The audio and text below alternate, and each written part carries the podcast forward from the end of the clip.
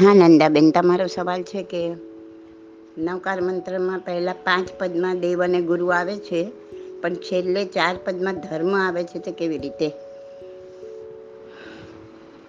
બરાબર છે, પહેલાં 5 પદમાં પહેલું અને બીજું પદ દેવ, અરિહંત ભગવાન અને સિદ્ધ ભગવાન, અને આચાર્ય ભગવાન, ઉપાધ્યાય ભગવાન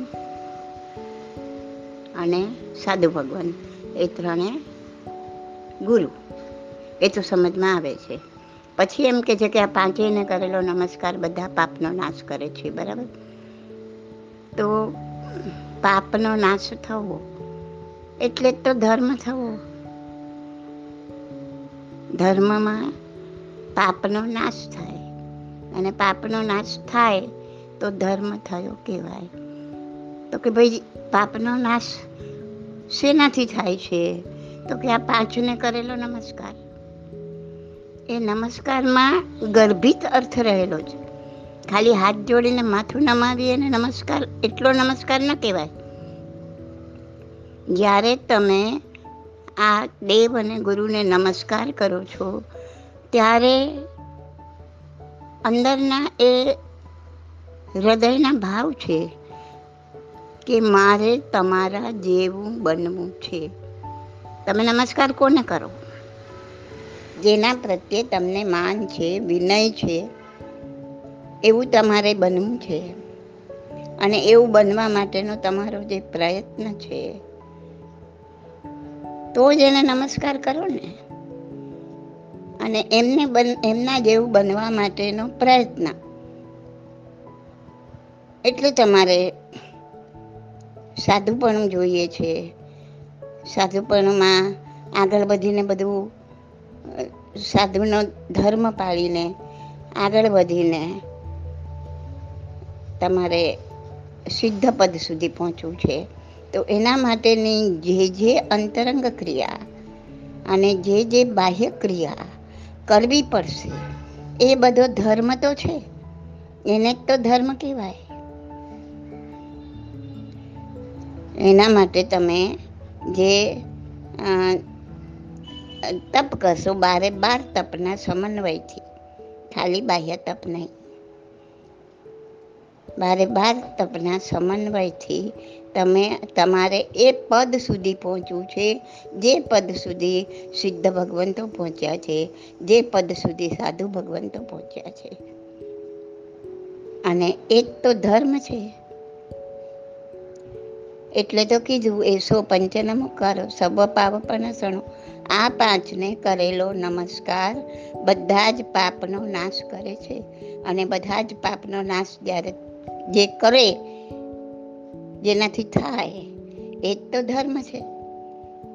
ધર્મ આચરશો તો બધા પાપનો નાશ થશે ને. તમે હિંસા ચાલુ જ રાખશો, અહિંસામાં નહીં ઉતરો, તો ધર્મ ક્યાંથી થશે? જૂઠ બોલવાનું ચાલુ જ રાખશો, જૂઠ ક્રિયા ચાલુ જ રાખશો, તો ધર્મ ક્યાંથી થશે? તો આ બધા જે પાપ છે, વ્યાભિચાર ચાલુ જ રાખશો, તમારે જૂઠ ચાલુ છે, વ્યાભિચાર ચાલુ છે, તમારે હિંસા ચાલુ છે, ઇન્દ્રિયોની લોલુપતા ચાલુ છે, તો એ ચાલુ છે, તો ધર્મ ક્યાંથી થશે? એ બધાને એ પાપનો નાશ કરવા માટે આ બધું છોડવું પડશે, અને આ જે બધું તમે છોડશો અને આગળ વધશો, એ જ તો ધર્મ છે. 18 પાપ સ્થાનકમાંથી તમે જેટલો બહાર નીકળવાનો પ્રયત્ન કરશો, એ જ તો ધર્મ છે, એને જ તો ધર્મ કહેવાય. એ જે ના કરે એને ધર્મ એ ના કહેવાય ને, જઈને ના કહેવાય, કોઈ કેટેગરીમાં ના આવે. જન્મથી ભલે કુળથી જૈન હોય, પણ જૈન કહેવાવાને લાયક નથી.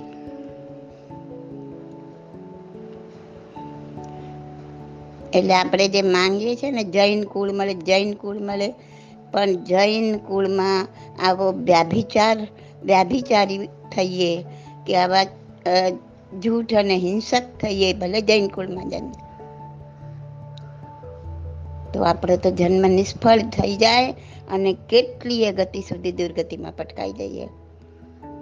એટલે જૈન કુળ કરતા ઉચ્ચ ધર્મ મળે, કેવળીએ પ્રરેપેલો ધર્મ મળે, જે કેવળીએ પ્રરૂપ્યો છે એ ધર્મ મળે. તમે ચાર શરણામાં પણ જુઓ, ક્યાંય એવું નથી આવતું જૈનમ ધમ્મમ શરણમ ગચ્છામિ, એમ નથી આવતું. એ શું આવે છે? કેવલી પન્નતો ધમ્મમ શરણમ ગચ્છામિ. કેવળી ભગવાને જે ધર્મ પ્રરૂપ્યો છે, કેવળી ભગવાને મોક્ષ સુધી પહોંચવાનો જે માર્ગ બતાવ્યો છે, કેવળી ભગવાને શ્રાવકના જે ગુણધર્મ બતાવ્યા છે એ પ્રમાણે આપણે ચાલીએ, એ પ્રમાણે સંયમ પંથ પકડીએ, એ પ્રમાણે આપણે સાધના કરીએ, અંતરંગ ક્રિયા કરીએ અને એ પ્રમાણે આપણે મોક્ષ સુધી પહોંચીએ. એમ માંગ્યું છે કે કેવલી પન્નતો ધમ્મમ શરણમ ગચ્છામિ. ખાલી કુળ માંગવાથી શું થશે? એવી રીતના ઘણા એ બી મિસ્ટેક કરે છે કે મને મહાવિદ્ય ક્ષેત્રમાં જન્મ મળે અને મારું આમ થાય, મને અરે ક્યાં જન્મ મેળવવો અને ક્યાંથી તને મોક્ષ અપાવો એ તારી જે ભવિતવ્યતા હશે એમ થશે. કેમ કે મહાવિદ્ય ક્ષેત્રમાં તો સાતમી નરકે જવાવાળા છે. મહાવિદ્ય ક્ષેત્રમાં ઉત્કૃષ્ટ પાપ કરવાવાળા પણ છે અને મોક્ષે જવાવાળા પણ છે, ઉત્કૃષ્ટ પુણ્ય કરવાવાળા છે. તો મહાવિદ્ય ક્ષેત્ર માંગવાથી શું થશે? કશું માંગવાની જરૂર નથી, ખાલી મારા આત્મા પર અંકિત કરો કે મારે મોક્ષધામી બનવું છે. આગળ વધતા તો એ પણ છૂટી જશે, કેમ કે અંશ માત્ર ઈચ્છા પણ છૂટવા નહીં દે આપણને, એટલે ઈચ્છાઓ એની જાતે છૂટી જશે. પણ અત્યારે આપણે ઈચ્છા કર્યા વગર નથી રહી શકતા, તો એક જ ઈચ્છા, કાંઈ પણ કરો, સત્કાર્ય કરો, કાંઈ પણ કરો, તો એક જ ઈચ્છા કે મારે મોક્ષધામી બનવું છે, મારે જ્ઞાન મોક્ષધામી બનવું છે. જેને જે કરવું હોય કરે, મારે તો ફક્ત જ્ઞાન મોક્ષધામી બનવું છે. બસ આ ઈચ્છા, આ ધર્મ. એટલે નવકાર મંત્રમાં જે પાંચમું ને છઠ્ઠું ને સાતમું જે પદ છે એ સો પંચનમું કરો સબ પાવ પણાસણો, આ પાંચને કરેલો નમસ્કાર બધા જ પાપનો નાશ કરનાર છે. આ વાક્યમાં ધર્મ તો આવ્યો, ધર્મ તો બતાવે છે કે આ જે પાંચને તમે નમસ્કાર કરો, આ જે પાંચ છે, બે દેવ અને ત્રણ ગુરુનું જે સ્થાન છે એ સ્થાન પર પહોંચવા માટે તમે પ્રયત્ન કરો, આગળ વધો, એ સ્થાન પર પહોંચો. તો એમને કરેલો નમસ્કાર એ તમારું ગોલ થઈ ગયું, તમારું લક્ષ્ય થઈ ગયું. એને જો લક્ષ્યમાં રાખો તો બધા પાપનો નાશ થશે અને પાપનો નાશ થવો એ જ ધર્મ છે. તો ખ્યાલ આવ્યો કે કેમ છેલ્લા ચાર પદમાં ધર્મ આવે છે એમ બતાવ્યો. ઈસો પંચન મુકારો સબ પાપ પણાસણો મંગલાનંચ સભે સિંહ પડમમ હવે મંગલમ. તો બધા મંગલમાં પ્રથમ મંગલ છે. એટલે એમ કે જે કંઈ આરાધવા યોગ્ય છે, જે કંઈ મંગળ છે, આપણે મંગળ વસ્તુ જ કરીએ ને. અમંગળ તો આપણને કરવું ગમતું નથી, કરીએ પણ નહીં, જાણી જોઈને તો ના કરીએ. તો આ જ મંગલ છે, આ જ આરાધવા યોગ્ય છે, આ જ નમસ્કારને યોગ્ય છે, આ જ ધર્મ છે. ઓકે, ખ્યાલ આવ્યો?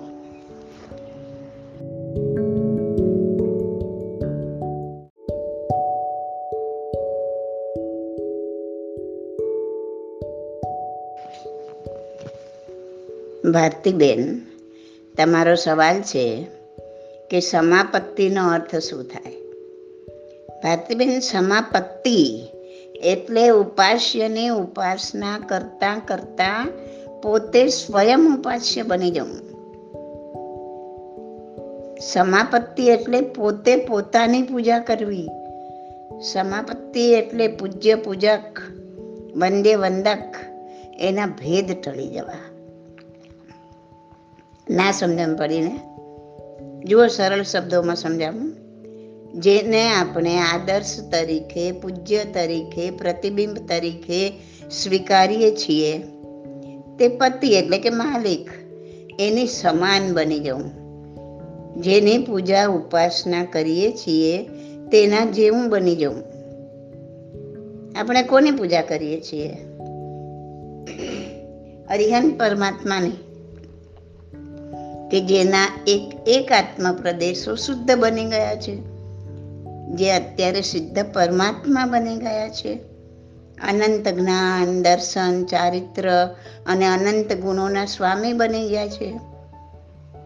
જેને ક્રોધ, માન, માયા, રાગ, દ્વેષ આ બધા કસાયોને જીતી લીધા છે, એની પૂજા કરીએ છીએ ને આપણે. એવા આપણા માલિકની સમ બનવું,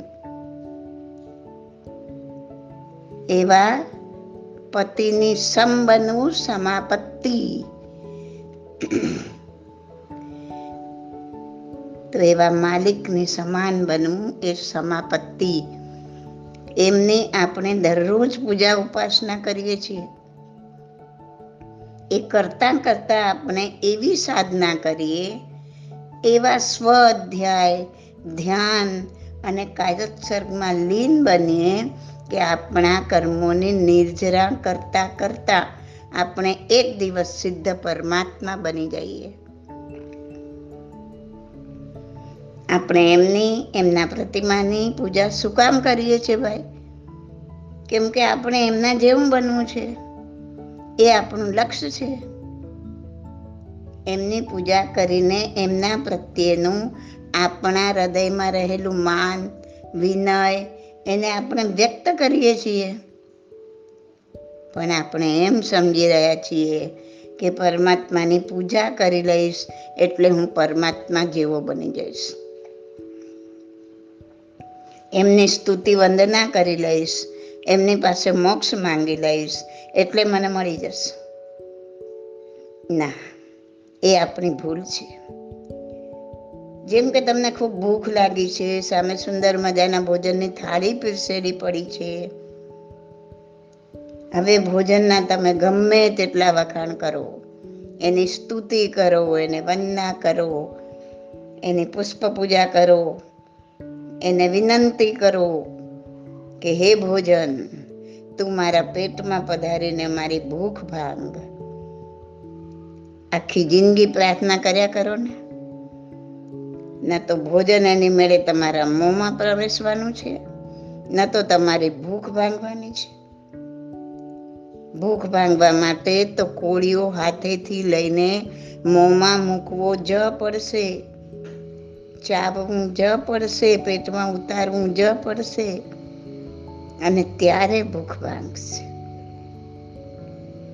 એમ ફક્ત પ્રતિબિંબની પૂજા, સ્તુતિ, વંદના કરી લેવાથી પરમાત્મા નહીં બની શકાય. એના માટે તો આત્માનો ઉપયોગ આત્મામાં રાખી મૌન અને ધ્યાન ધારણ કરવા પડશે, એકાંત સેવવું પડશે, એકલા પડવું પડશે, સ્વનો અધ્યાય કરવો પડશે, 18 પાપસ્થાનકમાંથી નિવૃત્તિ લેવી પડશે, જૂના કર્મોને ઉદીરણામાં લાવીને ક્ષમતા ભાવે નિર્જરવા પડશે. તો જ આ આત્મા કર્મોના ભારથી હળવો થતો થતો પ્રતિબિંબની કક્ષામાં બિરાજમાન થશે. એટલે ઉપાસ્યની ઉપાસના કરતો કરતો પોતે જ ઉપાસ્ય બની જશે, સમાપત્તિ બની જશે. તું તારા જ આત્માની પૂજા કરતો થઈશ, એ છે સમાપત્તિ. ખ્યાલ આવ્યો?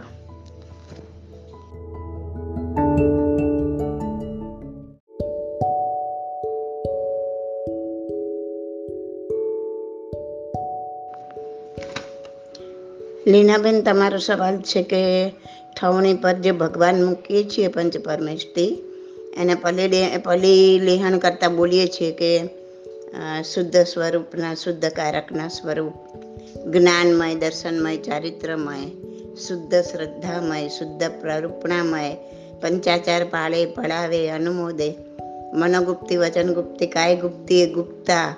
એનો અર્થ શું? અને અર્ચનાબેનને લીનાબેન તમારા બંનેનો એ પણ સવાલ છે કે સ્થાપનાચાર્યમાં આ અક્ષ એટલે શંખ અપ્સરા ખાય છે ને એનો અર્થ શું, એ શું કામ રખાય છે? જુઓ, ઠવણીમાં જે શંખ જેવા પંચ પરમેશ્વરીના ચિહ્નો છે ને તેને જ અપ્સ કહેવાય. એમ કહેવાય છે કે સુધર્મા સ્વામીના પગના તળિયામાં આ 5 અપ્સના ચિહ્નો હતા. એના પ્રતિક રૂપે આપણે થવણીમાં આ 5 અક્ષની સ્થાપના કરીએ છીએ. પંચ પરમેશ્વરી ભગવાનના પ્રતિક રૂપે જમણા 5 સફેદ શંખ મૂકવામાં આવે છે. જમણા શંખ એટલા માટે કે ઊંચા જીવદળવાળો જીવ જમણા શંખનું ક્લેવર ધારણ કરે છે. શંખ એ બેઇન્દ્રિય જીવ છે. ઊંચા જીવદળ વાળો જીવ એટલે શું? એટલે કે ઉત્તમ 63 સલાકા પુરુષો એમાંનો એક ઊંચો જીવ, જે મોક્ષ પામતા પહેલા પૃથ્વી પર ઊંચા પદને પામનાર હોય, જે જીવ દેવ તથા મનુષ્યોને વંદન કરવા યોગ્ય પદને પામનાર હોય, એટલે કે જે જીવ આ પૃથ્વી પર 63 સલાકામાંના કોઈ પણ કોઈ ઊંચા પદને પામનાર હોય ને, એવા જીવ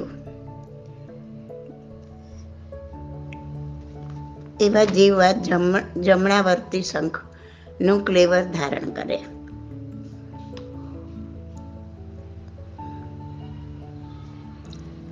એટલે આવા જે જમણા વર્તી શંખ હોય ને એને ઠમણીમાં આપણે પંચ પરમેશ્વરીના પ્રતિક રૂપે મૂકીએ છીએ. શંખ દૂધ જેવા સફેદ હોય છે, એટલે કે જેવું શુક્લ ધ્યાન ધરીને સાધક પોતે પંચ પરમેષ્ઠીમાં બિરાજમાન થવા ઈચ્છે છે, એટલે આ શુક્લ સફેદ દૂધ જેવા શંખનું સ્થાપન કરીએ છીએ. હવે આ બધી વાત જે મેં કીધી એમાં શાસ્ત્ર આધાર છે કે નહીં તે તો મને ખબર નથી, પરંતુ આવી ધારણા, આવી સમજણ, આવું સાંભળવામાં આવ્યું છે. અને જે સાંભળવામાં આવ્યું તે કીધું છે, સત્ય કેવલી ગમ્ય, કેવલી જાણે શું સત્ય છે. હવે પંચ પરમેશ્વરીનું પરિલેહન કરતા જે બોલીએ છીએ તે એટલા માટે કે સુધર્મા સ્વામી જેના ચરણ પાદુકામાં રહેલા ચિહ્નની પ્રતિક રૂપે આપણે અક્ષની સ્થાપના કરીએ છીએ. તે સુધર્મા સ્વામી તે શુદ્ધ સ્વરૂપના કારક હતા. જ્ઞાનમય, દર્શનમય, ચારિત્રમય, શુદ્ધ શ્રદ્ધામય હતા અને પ્રરૂપણામય હતા. એ પણ કેવળ જ્ઞાન જ પામ્યા છે ને.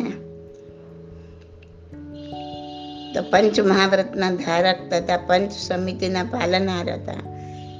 મનોગુપ્તિ એટલે મનને વશમાં રાખી સ્વાધ્યાય, ધ્યાન અને કાજસર્ગમાં જોડવું, મનને જોડવું.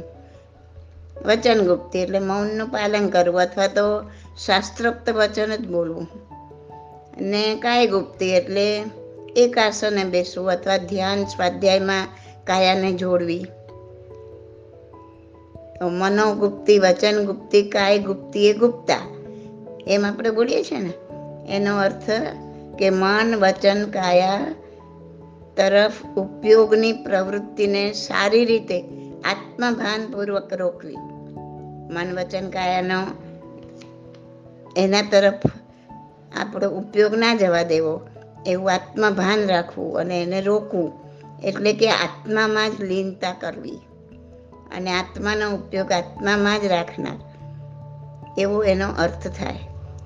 ટૂંકમાં સુધર્મા સ્વામીને એટલે કે સાધુ, ઉપાધ્યાય અને આચાર્ય પદને આ વિશેષણોથી નવાજ્યા છે. ખ્યાલ આવ્યો? ઓકે.